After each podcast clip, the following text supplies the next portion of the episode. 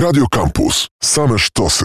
Ja nazywam się Robert Majnowski, a w swoim mieszkaniu jest z nami e, Misiek Koterski, aktor, satyryk, a także konferencjer e, telewizyjny. Dzień dobry.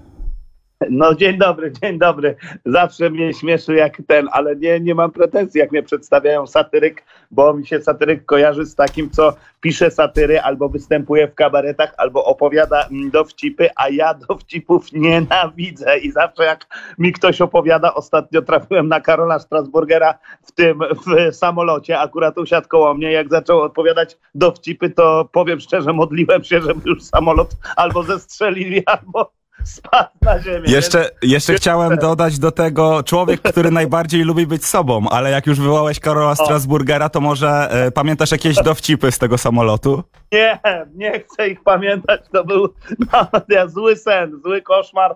Marzyłem, żeby się tylko z niego obudzić. Tak jak mówię, dowcipów nie znoszę nie pamiętam i nie chcę pamiętać. O. No, niektórych rzeczywiście lepiej nie słyszeć. E, Miśku, na początku chciałbym się z tobą e, cofnąć parę lat wstecz. E, co współczesny Misiek Koterski powiedziałby temu Miśkowi Koterskiemu, który zagrał swoją pierwszą rolę, wcielił się w rolę Sylwka Miałczyńskiego, ale jeszcze siedział na osiedlu z chłopakami, a także pracował na stacji benzynowej? E, nic bym nie powiedział takiego. Uważam dzisiaj na dziś dzień mógłbym tylko jedyne co po prostu przedstawić mu historię, jak to życie się mm, potoczy, czyli podzielić się własnym doświadczeniem, ale na pewno unikałbym jakichkolwiek rad, bo sam wiem, jak to było, jak byłem młodym chłopakiem i właśnie przychodzili różni mędrcy do szkoły i zaczynali od rad, to ja już wiedziałem, że właśnie tego dokładnie nie zrobię, co mi radzą. I zresztą chyba niestety do dzisiaj tak gdzieś mam, że na tych swoich błędach się uczę i mam problem z tymi, z tymi radami. Uważam, że każdy musi zebrać swoje doświadczenia i, i, i po prostu e, no, tak, tak to gdzieś tam nie, nie myślę, że aż tak my jesteśmy odpowiedzialni za swoje życie. Myślę, że gdzieś tam ten u góry tym życiem naszym mm, kieruje, a, a, a i wszystko w życiu jest po coś. Bo wywołałem tego e, Sylwka Miałczyńskiego, bo ty też powiedziałeś taką rzecz, że właśnie początkowo, mimo pierwszej roli, ty w ten świat show biznesu nie wszedłeś, a masz takie też rozeznanie, kiedy to wejście w ten świat y, nastąpiło? Znaczy, no wiesz, nie, no zagrając, grając Sylwka, mm, to dokładnie jak wywołałeś mnie do tablicy, to od razu przypomniał mi się e, festiwal w Gdyni, kiedy właśnie ja jako chłopak z osiedla, taki młody, gniewny, gdzie mm, praca aktora trochę mi się kojarzyła z czymś niemęskim, bardziej męskie dla mnie było co, co dziwne, bo ja jestem raczej takim chłopakiem, że tak powiem, wrażliwym, e, gdzieś takim, no kurde, no nie uważam się za jakiegoś rozbudowę bójnika, ale wtedy mi się wydawało, że właśnie kurczę, to jest no nie męski zawód, no, że lepiej latać po osiedlu i dać sobie po gębie, co dziwne. Dzisiaj tak nie uważam. E, ale, ale pamiętam ten festiwal w Gdyni i pamiętam jak tam przyjechałem, jak totalnie tam gdzieś nie pasowałem z tym swoim e, podejściem. No, e, wszyscy w tych garniturach, wszyscy gdzieś tak e, on, e, a ja byłem takim normalnym chłopakiem, ale też chłopakiem, który tak naprawdę z drugiej strony kochał kino, bo w tym kinie się wychował. Wychował się z ojcem, który, który jest pasjonatem, który jest gościem, który dla, dla sztuki i dla filmu upuścił krwi. Myślę, że jedyną taką postacią w polskim kinie, która e, jakby no nie splamiła się e, zrobieniem jakiejś reklamy telewizyjnej, serialu, e, czy, czy jego teksty, e, czy jego filmy są tylko robione na jego tekstach, czyli tak naprawdę no człowiek, który poświęcił się sztuce i żyje tylko ze sztuki. To oczywiście wymaga ogromnych poświęceń, no ale zawsze mi to imponowało, że mam takiego ojca, który za przeproszeniem nigdy nie dał dupy, e, no nie sięgnął po jakąś gównianą robotę za, za duże pieniądze, choć bywały też momenty, że sobie myślałem, jak mu proponowali reklamy i, i, płacono mu tyle, ile za cały film, to sobie myślałem, kurde, jak on może tego nie brać, dlaczego on tego nie bierze. I kiedyś go zapytałem i on właśnie mi powiedział, że mm, słuchaj Michał, no gdybym sięgnął po te pieniądze, to mam wrażenie, że już nic dobrego w życiu bym nie zrobił, bo po prostu nie miałbym motywacji. I tak jak mówię, wychowując się w takim, takim niesamowitym, dosyć bajkowym domu, no w takim, gdzie, gdzie nie wiesz, co to jest zawód reżyser i pewnego dnia wracasz ze szkoły e, z workiem, z kapciami ze szkoły podstawowej, a na pomidorowej siedzi twój idol ówczesny, mój idol wtedy, pan Kleks, bo dla mnie, dla, dla, dla dzieciaka, który był w drugiej klasie podstawówki, no to nie był Piotr Franceski, tylko pan Kleks, który nagle wyszedł z telewizora i siedzi z moim ojcem na pomidorowej. Potem kolejny jak zareagowałeś, jak zobaczyłeś pana Kleksa u siebie? No słuchaj, no jak zareagowałem? Powiem tak, siedliśmy na pomidorowej, mama podała knedle moje ulubione ze śliwkami i pamiętam, że już jak pan Kleks wyszedł, ja, tyle emocji było we mnie i tak na niego patrzyłem i pamiętam, że cały organizm mi buzował i jak już wyszedł, te emocje puściły, pan Kleks wyszedł, a ja puściłem pawia i knedle, że tak powiem, posypały się, posypały się na posadzkę. No nie wiem, jeśli ktoś jest przy śniadaniu, teraz to przepraszam. Ale, ale bo Miśku, ale ty tak też, to... ty, ty wywołałeś to, że jak zobaczyłeś Piotra Franczewskiego, to, to widziałeś pana Kleksa, ale też odnośnie twojej sławy chciałem ciebie zapytać, czy ile razy ty w życiu słyszałeś prośbę, żebyś odmienił być po angielsku? Mnóstwo, mnóstwo razy, ale powiem tak, to jest niesamowite teraz, jak mnie zapytałeś, jak historia zatacza koło, bo tak jak mówię, ja miałem tych swoich idoli, tych swoich bohaterów. Potem też spotkanie w słynnej wytwórni filmów w Łodzi, kiedy szedłem po schodach i wszyscy chcieliśmy być jak Franz Maurer, a nagle schodzi ze schodów boski bogi w płaszczu, w kowbojkach, w takich jeansach, piramidkach, nie wiem czy to pamiętacie, takie były i kurde, mój ojciec podaje mu rękę i ja mówię, nie wierzę, mój ojciec znał Franca Maurera i ja mu podaję rękę, no słuchajcie, no to śniło mi się po nocach, a potem taka historia właśnie już z mojego wydania, e, niedawno napisana, przepiękna moim zdaniem, to też pokazuje, że wszystko na świecie jest możliwe i to nie tylko American Dream, ale i Polish Dream jest do spełnienia. Kiedy poszedłem do programu Agent, I w programie tym był ze mną chłopak, który nazywał się Damian Kordas i mi mówi, słuchaj, jak się poznaliśmy, mówi, ja jako dzieciak byłem twoim ogromnym fanem, przyjeżdżałem do babci do Warszawy i pamiętam, był, no był wtedy jeszcze nikim, nieznanym chłopczykiem po prostu, który przyjeżdżał do babci do Warszawy, dowiedział się akurat, że pod Teatrem Wielkim jest 15-lecie mm, Polsatu i przybiegł, żeby zrobić sobie ze mną zdjęcie. I to zdjęcie w agencie mi pokazał na samym, słuchajcie, początku właśnie kiedy był jeszcze jakby no osobą y, nie, nierozpoznawalną, a potem kilkanaście czy kilka, na, e, kilka lat później e, występowaliśmy w programie Agent Gwiazdy, gdzie kurczę, no on był w sumie gwiazdą na takich samych warunkach, e, który wygrał tam wcześniej Masterchefa i który ze mną w finale wygrał tego, e, tego, e, tego agenta, więc to no niesamowita historia i niesamowicie historia zatoczyła koło, że właśnie gdzieś, gdzieś z tym swoim idolem on się spotkał i jeszcze wygrał w finale agenta, więc to piękne, to było dla Miśku, mnie... Miśku, bo ja też e, nieprzypadkowo cię, ciebie pytałem wcześniej o to, kiedy wszedłeś w show biznesu, do show biznesu, bo e, był tutaj jakiś czas temu Hubert Urbański, który powiedział, że kiedyś chciałby mieć e, swój talk show, a ja o ten show biznes e, chciałem cię też dopytać, bo ty zaliczasz się do tego elitarnego grona, e, które swój autorski talk show na antenie jednej z trzech największych stacji e, miało. Jak ty e, wspominasz tę przygodę? Ja pamiętam, że chyba w 2008 roku, jeśli się nie mylę, był taki mocny hype na ciebie i, i nie zapomnę, jak widziałem ciebie w programie Jak oni śpiewają, gdzie e, wcieliłeś się w rolę Zbigniewa Wodeckiego. Z babcią ten program oglądałem i pamiętam, że to się jakoś zbiegło. Twój udział w tym programie i potem to, że dostałeś swój własny autorski talk show. Nie, no słuchaj, fajnie powspominać te czasy. No to jest też taka niesamowita historia, właśnie to może wrócę do tego, że jako ten chłopak z osiedla wychowywałem się jednak z matką, bo moi, moi rodzice się rozwiedli, więc gdzieś ten ojciec znany był, ale tak naprawdę no wychowywałem się z mamą e, na, na łódzkim osiedlu i, i tam broiłem, tam się gdzieś m, zagubiłem tak naprawdę w życiu. Wczoraj też to wspominałem w jednej z audycji, że, że po prostu to był taki najtrudniejszy moment w życiu młodego człowieka, i taki lęk przed tym, kiedy byłem właśnie licealistą, że kurde, co ja w życiu będę robił, kim ja będę, kim ja zostanę. Wydaje mi się, że młodzi ludzie do tej pory mają lęki. To jest z takim lękiem idzie się, aż nie znajdzie się tego swojego miejsca na ziemi. To jest straszny okres w życiu i niestety ja sobie z tym troszkę nie radziłem i uciekałem od tego w różne, mm, że tak powiem, używki czy w różne złe rzeczy.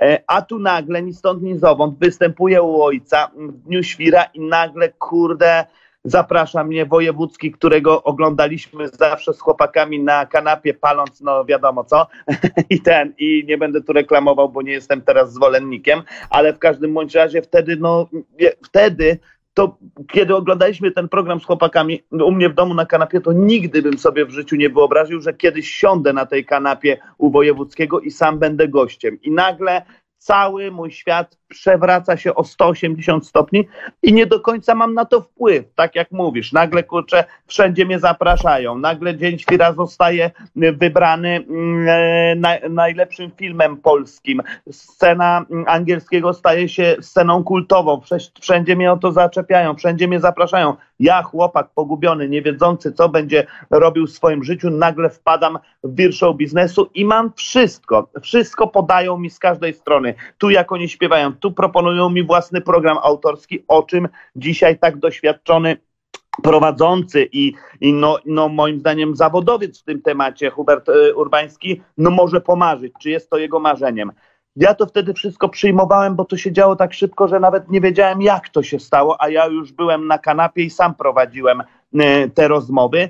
Y, dzisiaj powiem tak, to jest super doświadczenie i, i cieszę się, że o tym wspomniałeś, bo to też mi pokazuje, jakie kolorowe, różnorodne moje życie było i mimo różnych upadków dzisiaj e, nie żałuję, nie żałuję niczego, co w życiu zrobiłem i nie żałuję, że tak to, tak to się ułożyło, a nie inaczej. Wtedy pamiętam taki moment, że kiedy byłem na samym szczycie, pamiętam, że już na imprezach mm, e, pewnej takiej go napoju znanego, energetycznego, mm, to były takie imprezy, gdzie zapraszani byli wszyscy, wszystkie gwiazdy show biznesu. Ja siedziałem w pierwszym rzędzie, a za mną siedział Majewski z Wojewódzkim, więc wtedy łechtałem swoją próżność i myślałem, to ja jestem największą gwiazdą i szajba mi odbijała do głowy. A tu nagle ciach i spadłem z samej góry i nagle nikt nie chciał ze mną e, pracować. Oczywiście sam na to zapracowałem swoim szaleńczym podejściem, no i głębokim uzależnieniem, które mnie tam e, pochłaniało i straciłem wszystko i pamiętam jak przyszedłem do mojego ojca i mówię, tato, to jest koniec mojego życia, straciłem wszystkie szanse, wszystko, co życie mi dało. A mój ojciec mówi, słuchaj, to jest właśnie początek, to jest największy kapitał i największe doświadczenie, jakie w życiu otrzymałeś. Wtedy sobie myślałem, kurde, co on mi tu gada, facet, który osiągnął taki sukces y, i ma wszystko, a ja nie mam nic, a dzisiaj wiem, że ten upadek to był naj, najlepsze, co mnie w życiu spotkało. To był dar od Boga. A Dzięki powiedz, temu y, powiedz no, Miśku... Tylko dokończę, tylko, tylko dokończę, że dzięki temu upadkowi nauczyłem się pokory, doceniać szanse w życiu i, i nauczyłem się, co jest w życiu ważne i dzisiaj dla mnie już Fajnie, że robiłem ten show, ale dzisiaj dla mnie ważne jest tylko granie w filmach i ja bym show już nie chciał mieć, bo ja już miałem i już w tym miejscu byłem, a teraz chcę być w zupełnie innym. Opowiedziałeś o swoim uzależnieniu. Powiedz mi, jak ty znalazłeś w sobie siłę, żeby podjąć w ogóle walkę z uzależnieniem? No i właśnie nie wiem, jak słuchaj, każdy mi zadaje to pytanie. Nie będę dorabiał tu żadnej filozofii do tego i że takie, y, rozumiem, że to wielu ludziom imponuje, wielu, ludziom, wielu ludzi się do mnie odzywa. E, I, i, i, i jakby myślą, że jakaś nie wiadomo jaka wielka siła we mnie, ale to nie do końca jest tak. Ja mam poczucie, że po prostu taka była moja droga, że gdzieś ten u góry to tak ułożył e, i, i stał się cud po prostu. Różne terapie, różne ośrodki przechodziłem, e, monary, bardzo trudne takie, takie leczenia i nigdy i nigdy sobie e, nie mogłem poradzić z tym uzależnieniem, jednak jest to choroba śmiertelna i co tu będę dużo, nie będę owijał w bawełnę, bo wiem, że młodym ludziom się wydaje, że a tam jointik, a tam walnę sobie kreskę, to się nic nie stanie. No nie jest tak. No to niestety, to są narkotyki. To nigdy nie ma tak, że to się dzieje bez konsekwencji. Jeśli nie odbije się to jutro na tobie, to się odbije za jakiś czas, czy psychicznie, czy, czy fizycznie, czy jakkolwiek. I po prostu e, tak było też w moim wypadku, że, że to uzależnienie wystawiło mi ogromny, ogromny rachunek, ale, ale nic mi nie pomagało. Myślałem, że już nigdy z tego, z tego nie wyjdę i pewnego dnia się po prostu stał cud. Uklęknąłem, e, byłem już tak zmęczony tym wszystkim, wiedziałem, że już nie dam rady sam i że e, po prostu e, potrzebuję pomocy z góry. Poprosiłem Boga, żeby mi dał jakąś siłę, że zrobię wszystko i że już do końca życia nigdy nie sięgnę po żadną, po żadną e, substancję psychoaktywną łącznie z alkoholem, tylko niech po prostu odbierze mi tą obsesję e, zażywania. I tak się, i tak się zadziało i sześć lat temu możecie w to wierzyć czy nie, każdy oczywiście ma prawo wierzyć w co chce. Ja opowiadam swoje doświadczenie, wstałem rano i ta, ta decyzja w ogóle i to ta prośba była pierwszy raz najszczersza w moim życiu. Bo już nieraz wiadomo, jest takie powiedzenie, jak trwoga to do Boga, to nieraz w moim życiu było tak, że koło tyłka mi się paliło i mówiłem, o Jezus Matko Boska, proszę Cię, tylko pomóż, pomóż, a ja już na pewno będę lepszy i się poprawię. No i oczywiście jak pomogła, to ja dalej swoje i viva Las Vegas. No i potem tak, kurczę, do Jezusa, potem do, y, potem do, y, do, do, do Boga i tak dalej, i tak dalej. No, aż pewnego dnia przyszedł taki moment, że naprawdę mm, poprosiłem z całego, z całego serca, y, no i się udało. I po prostu na drugi dzień nie miałem tej obsesji e, i zacząłem zmieniać swoje życie mm, pod każdym względem. Najpierw po, robić porządek w takim życiu duchowym, w, takim, w takich swoich de, deficytach e, związanych z związanych e, z jakimś swoim poczuciem wartości, z jakąś swoją niepewnością, czyli to wszystko, co my mamy, ten zbiór takich, że tak powiem, deficytów, które mm, zbierają lidów, jakichś lęków, jakieś niewiary w siebie. Ja to wszystko przerobiłem, a kiedy się już z tym uporałem, no to zadałem sobie pytanie, co chcę w życiu robić. No i, i podpowiedź przyszła szybko, że chcę po prostu grać w teatrze. Zawsze mi ojciec mówił, że prawdziwy aktor i taki profesjonalny, liczący się, musi zacząć od teatru. I zrobiłem wszystko, żeby do tego teatru się dostać. No i potem wszystko potoczyło się już e, samo. A Miszku, bo co ja rozmawiam z jakimś aktorem, to on mi mówi, że jest e, spektakl w teatrze, jest premiera, jest impreza. Jak ty w takiej sytuacji odnajdujesz się jako osoba w pełni trzeźwa?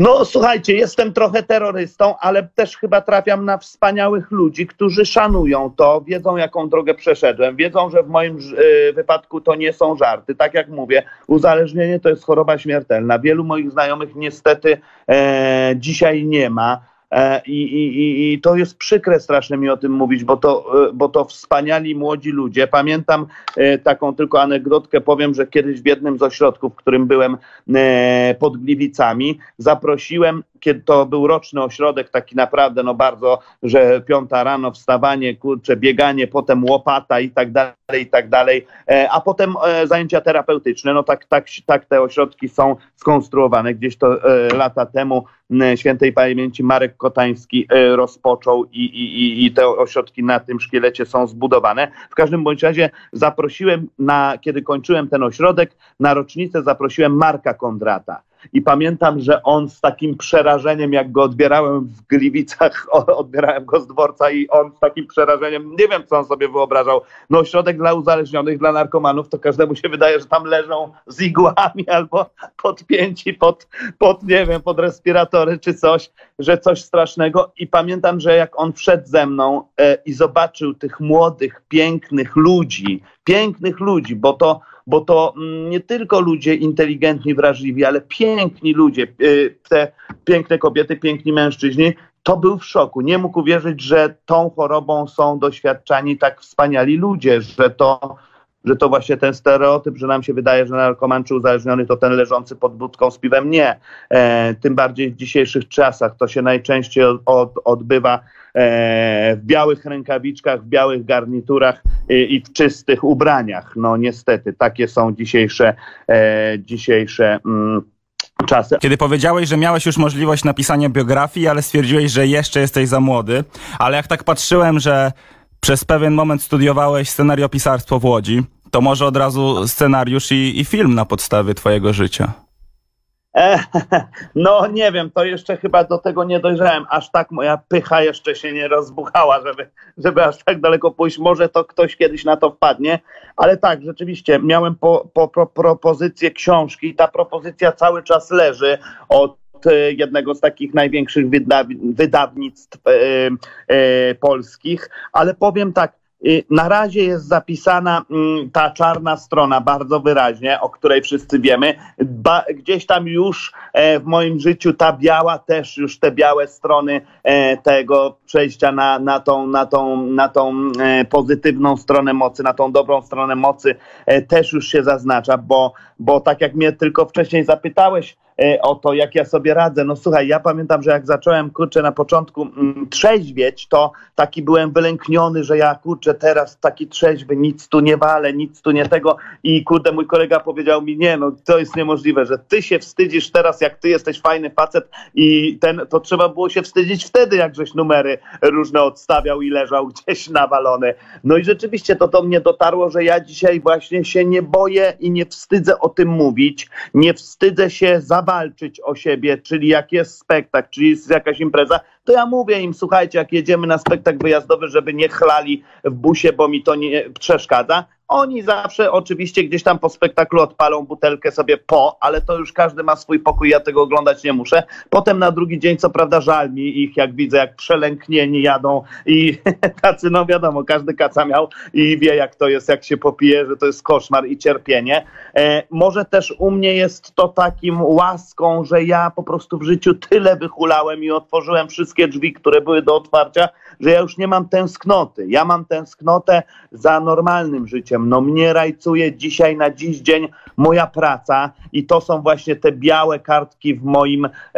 w moim nowym życiu. E, moja praca, to, że w końcu zagrałem w teatrze, że zagrałem główne role w spektaklach, że e, zagrałem Adasia Miałczyńskiego u mojego ojca, co było moim marzeniem od dziecka. Jak patrzyłem na Marka Kondrata, na Wysockiego, na Chyrę, na Pazurę, to sobie myślałem, może kiedyś ja, ale tak naprawdę wiedziałem, jak mój ojciec kocha sztukę i że nigdy nie powierzy amatorowi takiej, e, takiej roli, a jednak kiedy zacząłem grać w teatrze, kiedy zacząłem grać poważne spektakle, kiedy wystąpiłem w historii żołnierza według Kurta Woneguta u Michała Znanieckiego, takiego wybitnego wybitnego reżysera, który, który robi spektakle operowo takie operowo-plenerowe, gdzie zamyka czasami ulicę Mediolanu i ludzie idą za tym spektaklem. No niesamowita to była przygoda i kiedy ojciec mnie tam zobaczył, no i zobaczył moją pracę i moje poświęcenie i to, jakim już wachlarzem dysponuję, tą rolę mi e, podarował. Więc tak naprawdę no to są dzisiaj te białe kartki. No i tą najbielszą e, jest moja rodzina, gdzie gdzie te trzy lata temu urodził się mój syn, gdzie poznałem wspaniałą kobietę i to też myślę, że gdzieś tam ten u góry tak to ułożył, jak już wcześniej mówiłem, że Bóg po to to wszystko ułożył, żebym ja dzisiaj się tym dzielił, żebym ja się nie wstydził, żebym ja mógł powiedzieć o swoim doświadczeniu i może ktoś z tego skorzysta. Ja nikogo do tego nie zmuszam, ale może ktoś nie będzie musiał popełniać tych samych błędów co ja i od razu będzie mógł zapisywać te białe kartki w swoim życiu, czego ja życzę, bo nie ma nic fajniejszego w życiu jak dawanie siebie. Nie ma nic fajniejszego jak rodzina, jak dzieci, na które patrzysz, jak ja patrzę na tego mojego Frysia, jaki on jest wariat, jaki on jest taki słodziaczek, e, jaki jest bezbronny, jak on kocha życie, jak spacer z nim trwa, nie wiem, mamy 500 metrów do, do metra, idziemy półtorej godziny, bo on się wszędzie zatrzymuje, a to żuczka, a to listek, a to ptaszek, a to to i dopiero jego oczami widzę, jak dookoła jest pięknie, jak ja jestem zabiegany jak ja tego wszystkiego nie widzę. No i też kobieta wspaniała, no bo w dzisiejszych czasach wiadomo, nie wszyscy przecież są uzależnieni, są ludzie, którzy mogą się od czasu do czasu napić, a ja pamiętam, kiedy grałem główną rolę w spektaklu Mayday w Sylwestra, moja producentka zaprosiła właśnie Marcelę na ten spektakl i po spektaklu poprosiła mnie bo to był Sylwester, poprosiła mnie producentka, żebym wzniósł stołas, w sensie, no wiadomo, ja nie piję, ale żebym mowę dał, bo jestem podobno wygadany. No więc ja ludzi powitałem, życzyłem im wszystkiego najlepszego i podeszła Marcela i pyta się mnie, słuchaj, no a co, ty nie pijesz? A ja mówię, że nie, nie piję, ale widziałem, że ona też nie ma kieliszka i mówię, no a ty nie pijesz? A ona mówi, no nie. No i oczywiście w mojej uzależnionej głowie padło pytanie, a od ilu? Bo mi się nie, jakby nie wyobrażało, że człowiek może w ogóle po prostu nie pić. I się okazało, że jest kobietą, która nie ma problemu z alkoholem, po prostu tak jest z domu nauczona i w ogóle tego alkoholu nie pije. I zresztą na tej drodze zacząłem poznawać coraz więcej ludzi, którzy którzy po prostu nie używają, którzy jakby w inny sposób pokierowali swoim życiem i te używki do niczego nie są im potrzebne. A poza tym już też cały świat nasz filmowy to już nie są czasy, że aktorzy nawaleni i te wszystkie historie, anegdoty. Tego dzisiaj nikt nie, nie opowiada. Dzisiaj liczy się profesjonalizm. Mój ojciec, jak poczuje alkohol, to od razu aktora wywala z planu i nie ma dyskusji. I dzisiaj już nie ma takiego pijaństwa. Dzisiaj jednak ludzie stawiają już na jakość e, e, i to, to, to nieużywanie jest ogromną, e, ogromną wartością. No więc ja, tak jak mówisz, jeszcze muszę trochę zapisać, jeszcze przede mną, myślę, parę, parę ról. Zobaczymy, jak wypadnie ten gierek i myślę, że to, jak się mówi, będziesz gotów, to cię spotka. Na pewno książkę, jeśli już chciałbym napisać, żeby właśnie podzielić się tym doświadczeniem, że może ktoś z młodych gości, mm, dzieciaków po to sięgnie i se pomyśli, kurde, nie warto tak popełniać takich, takich błędów, e, warto od razu inwestować w tą jasną stronę. Po co tracić życie na głupoty? Miśku, ja jeszcze właśnie o tego Gierka cię dopytam, jak, jak to wywołałeś, bo w dzieciństwie koledzy przez to, że byłeś bardzo chudy, mówili na ciebie glista. Jakbyś zobaczyli, jak, jak utyłeś, jak by cię określili? No kurde, ten, nie wiem, jak ludzik Michelin, ludzik Michelin, Michelin byłby dobry.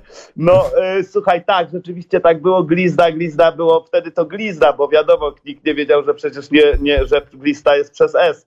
E, wiadomo, jak to dzieciaki na, na podwórku.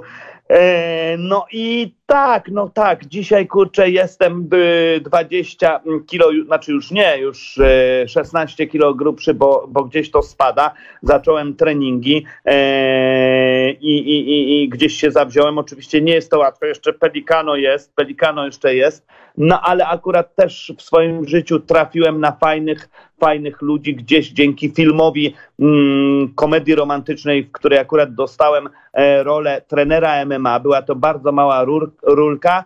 E, postanowiłem, że idąc że tak powiem, wzorem amerykańskich aktorów, no nie będę udawał, że się na tym znam, tylko chcę się do tego przygotować, nawet mimo, że to jest komedia romantyczna i mała rola i poprosiłem znajomych, żeby mi polecili, polecili jakiegoś trenera w Warszawie. Trafiłem akurat na fantastycznego trenera Roberta Jocza, który trenuje e, naszego mistrza e, świata w wagi półciężkiej, e, mistrza UFC Janka Błachowicza i tak się zajarałem tym sportem, tak się w to wkręciłem, że potem już trafiałem na samych fajnych trenerów. No na dziś dzień, bo już Jocz zajęty, że tak powiem, Błachowiczem, no to na takiego zawodowca jak ja nie ma tyle czasu, ale trafiłem do klubu naszego olimpijczyka Pawła Nastuli, e, no i jako zawodowy aktor, który przygotowuje się do kolejnej roli, ja mogę, ja mogę się mm, jakby przygotowywać też, no i dzięki temu zrzucać te, te kilogramy, czyli gdzieś ten sport i gdzieś to ten u góry tak fajnie, fajnie ułożył, że no, że, że po prostu, że, mo, że mogę teraz walczyć z swoją nadwagą. No mam e, nadzieję, że to zejdzie. Miśku, bo dzisiaj spotkaliśmy się z okazji e, premiery płyty twojego taty i na początku chciałbym o twoje relacje e, z tatą dopytać. E, powiedz mi, jak to było z pierwszą rolą, którą u niego dostałeś? To było tak, że ty bardziej chciałeś, czy on bardziej nalegał? E, nie, ja myślę, że no, mój ojciec, jak to każdy e, ojciec, myślę, że gdzieś tam z jednej strony zawsze dzieci, e, rodzice artystów, rodzice artyści zawsze mówią, żeby tylko moje dziecko nie poszło w moje ślady, bo to tak ciężki zawód. A ja jednak myślę, że gdzieś tam podświadomie każdy artysta sobie myśli, czy tam muzyk, czy aktor, czy reżyser, żeby gdzieś to dziecko jednak poszło w te ślady. No jednak dzieci są takim jakby to powiedzieć, przedłużeniem naszego życia. I myślę, że to nawet dzieje się podświadomie. Nie do końca mamy tego świadomość, że chcielibyśmy, żeby, żeby kontynuował tą sztafetę pokoleń. I myślę, że mój ojciec gdzieś podświadomie mm, e, nie wymuszał tego nigdy na mnie. Zawsze jak go pytałem, kim chciałby, żebym został, to zawsze mówił szczęśliwym człowiekiem. Co prawda, z drugiej strony to najtrudniejsze, kim można zostać, bo jak tu zostać szczęśliwym człowiekiem, to chyba każdy z nas codziennie się zastanawia, jak tu, jak tu być szczęśliwym i chyba mało kto receptę na to zna, bo to jest codzienna praca. Ja w ogóle wczoraj, Ale... Miśku, e, rozmawiałem z osobą, e, która też mi wspomniała tę historię, że rozmawiała z twoim ojcem i właśnie się go spytała o to, kim chciałby, żeby Misiek został i właśnie dokładnie tak jak powiedziałeś, odpowiedział twój ojciec. O, no widzisz, no właśnie. No, słuchaj, no i taka to historia, taka to historia. Więc ja powiem tak, e, gdzieś jak byłem małym dzieckiem, pamiętam, że mój ojciec obserwował, jak ja się bawię żołnierzykami i tak dalej, i tak dalej i powstało taki film yy, krótkometrażowy, który zresztą dużo nagród yy, zdobył. Pieśń wojenna i od tego się zaczęło, ale ja to źle pamiętałem bardzo, bo pamiętałem, że jak bawiłem się, to cały urok polegał na tym, że to był świat wyobraźni, ustawiałem sobie te żołnierzyki i nikt mi nie przeszkadzał, a tu nagle ludzie, kamery, dźwiękowcy, ja nagle mam się bawić na ten, to strasznie mnie gdzieś tam zamknęło i, i, i niedobre to było wspomnienie. I pamiętam, że mój ojciec nie zmuszał mnie, ale nieraz mi proponował rolę w nic śmiesznego, na przykład. Ja nie chciałem, no a potem, a potem to z zupełnego jakiegoś przypadku zagrałem w I Love You. Mm, gdzieś tam, tak jak mówię, byłem tym nieśmiałym chłopakiem, miałem taki problem, że nie, nie bardzo potrafiłem poderwać dziewczyny. Zawsze jak na dyskotekach szkolnych podpierałem ściany i sobie myślałem, tam patrzyłem na tą ukochaną, kurde, a tu zawsze ktoś mi ją zwinął przez, przed nosa, bo podchodził, coś tam zbajerował i zatańczył. Ja nigdy takiej odwagi nie miałem i kurde, tak sobie pomyślałem, kurde, może zagrać w tym filmie, ci aktorzy mają takie gwiazdy y, i rzeczywiście to pierwszy profit jaki był, że jak zagrałem You, to już nie musiałem podchodzić do kobiet, one same do mnie podchodziły. Więc pomyślałem, oho, to jest zawód, który chcę wykonywać, no bo wiadomo, jeśli z czegoś mamy profity, czy jakieś pieniążki, czy jakieś inne, no to zawsze to na człowieka działa. I tak to się zaczęło. E, w październiku wyszła płyta Siedem uczuć piosenki e, Marka Koterskiego. Ja wczoraj, e, Miśku, tej płyty słuchałem i powiem szczerze, to taka idealna płyta, aby ją sobie wieczorem włączyć, napić się herbaty, wsłuchać się i, i pomyśleć po tym, jak już człowiek przesłucha. Słuchaj, no ja ci powiem tak, ja e, taką refleksję mam, bo oczywiście kiedy zostałem zaproszony do tej płyty, ja już wcześniej, e, m, mm, kiedyś, chyba bodajże 4 lata temu wyszła książka Kocham, Nienawidzę ze zbiorem piosenek wszystkich, ze wszystkich filmów, ze wszystkich spektakli, które mój ojciec przez całą swoją karierę napisał. I pamiętam, żeby promować tą książkę, zaprosił mnie też do śpiewania między innymi jednego z tych utworów, który zaśpiewałem, jak to dobrze polsko, że jesteś, a także naszego kuzyna Arka, który jest rockmanem, który w ogóle generalnie no jakby mm, ma z muzyką wiele wspólnego, bo wydał już ze swoim zespołem dwie płyty, no i w tym e, rockmanowym środowisku jest znany, e, ale kiedy on przeczytał po prostu te teksty Marka, to to, to niesamowite, jak to połączyło pokolenia. Mój ojciec zaraz będzie miał 80 lat, a jednak ta jego wypowiedź, te jego teksty są tak ponadczasowe, tak kultowe, że Arek, będąc dwudziestoparoletnim chłopakiem, się tak zajarał i powiedział: Słuchaj, Marek, no to trzeba nagrywać. I nagrał parę piosenek, między innymi Czwarty Świat i to pamiętam kilka lat temu, ojciec mi to puścił, ja mówię, nie, no to jest niesamowite, petarda, ten tekst, który ma niesamowitą moc i to, jak to Rockman, młody chłopak, jak to w nim zagrało, jak to w nim było, to mniej więcej jest taki fenomen jak Adasia Miałczyńskiego, że mm, gdzieś wszyscy śmiejemy się z, tak, z tego Adasia Miałczyńskiego, a tak naprawdę spotykają go rzeczy, które spotykają każdego z nas i dlatego tak łatwo nam się z nim zidentyfikować. I właśnie takie są te teksty, że gdzieś dotykają tych wszystkich naszych rozterek, boleści e, i, i czułych punktów. I na początku tej płyty ja to, ja to traktowałem jako taką no super przygoda, jako dar od Boga, że znowu możemy z ojcem pracować, że mogę pracować z małą macochą, ale przede wszystkim też z moją Marcelą, że możemy razem zaśpiewać, bo ona pięknie śpiewa, no to kurczę, że jej to y, daje frajdę. No ja tam śpiewakiem nie jestem, to nie jest moja mocna strona, ale też wiedziałem, że ta płyta to jest po prostu przede wszystkim tekst, więc się tym nie przejmowałem, że ten tekst jest największą siłą rażenia.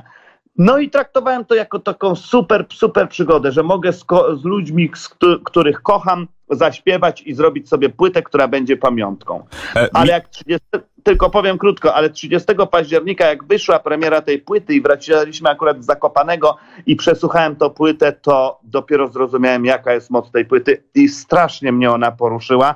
No musicie y, Państwo posłuchać, żeby dowiedzieć się o czym mówię. Nie wiem jak Ty, może Ty mi powiesz, jak ją odebrałeś, bo to też jest dla mnie ciekawe, no bo przecież robimy to dla innych, nie dla siebie. Nie, powiem szczerze, że e, nie wiem, czy artyści lubią takie porównania, ale dla mnie płyta była właśnie trochę w takim stylu Ka- Jacka Kaczmarskiego. E, w sensie bardzo, bardzo mi przypominała ten styl, ale ja akurat Kaczmarskiego lubię i e, bardzo mi się płyta podobała. W sensie, jak powiedziałem wcześniej, naprawdę, żeby wieczorem sobie e, włączyć, też szczerze mówiąc, bardzo się uśmiechnąłem na kawałku Modlitwa Polaka.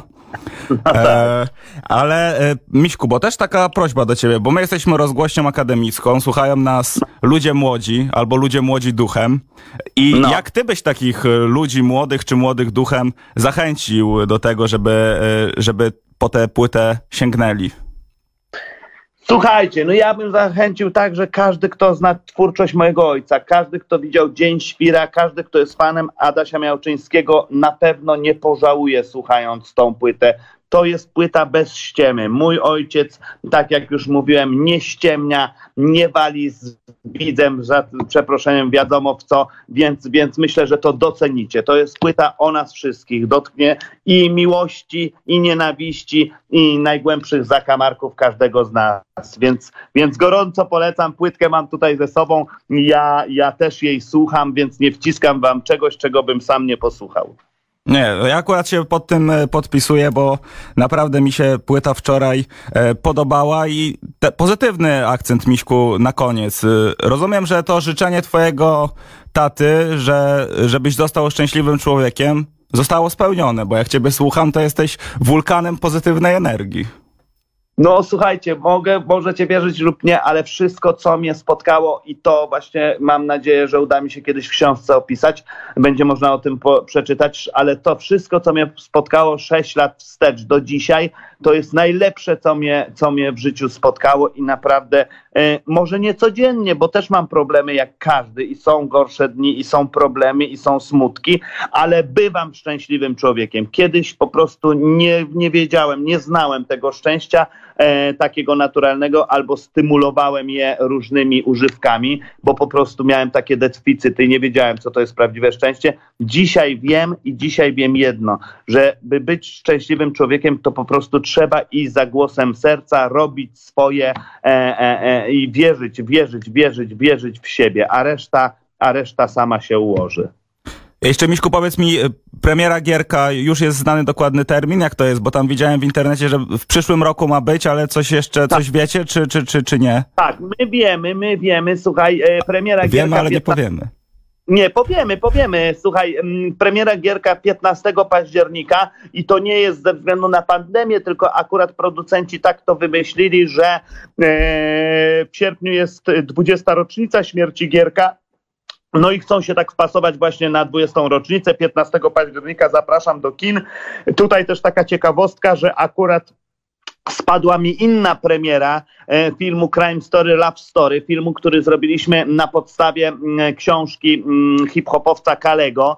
E, kto z was zna, no to wie, wie o czym mówię. E, mieliśmy mieć premierę no, w tym roku, no ale z wiadomych względów ta premiera spadła. I ciekawostka taka, że trzy tygodnie później, mm, e, czyli łatwo sobie obliczyć, to w listopadzie będzie premiera tego Crime Story. No i, i o tyle jest to śmieszne, że 15 października będę chodził w wadze ciężkiej 104, a już trzy tygodnie później na ekranie w wadze, że tak powiem, średniej, bo 84. Więc będzie można mnie zobaczyć w dwóch różnych wydaniach. Gorąco zapraszam na te filmy. Świetna obsada, daliśmy z siebie wszystko. Opowiadają to jeden i drugi film Bracia Węgrzyn. Kto widział film Proceder, no to, to, to wie, że to nie będzie, nie będzie gabinet figur woskowych, tylko naprawdę historia o ludziach. Porywająca. Misiek Koterski był naszym gościem w rozmowie Radia Campus. Bardzo Ci dziękuję za rozmowę. Dziękuję, pozdrawiam Was wszystkich i życzę dużo, dużo miłości. Radio Campus. Same sztosy.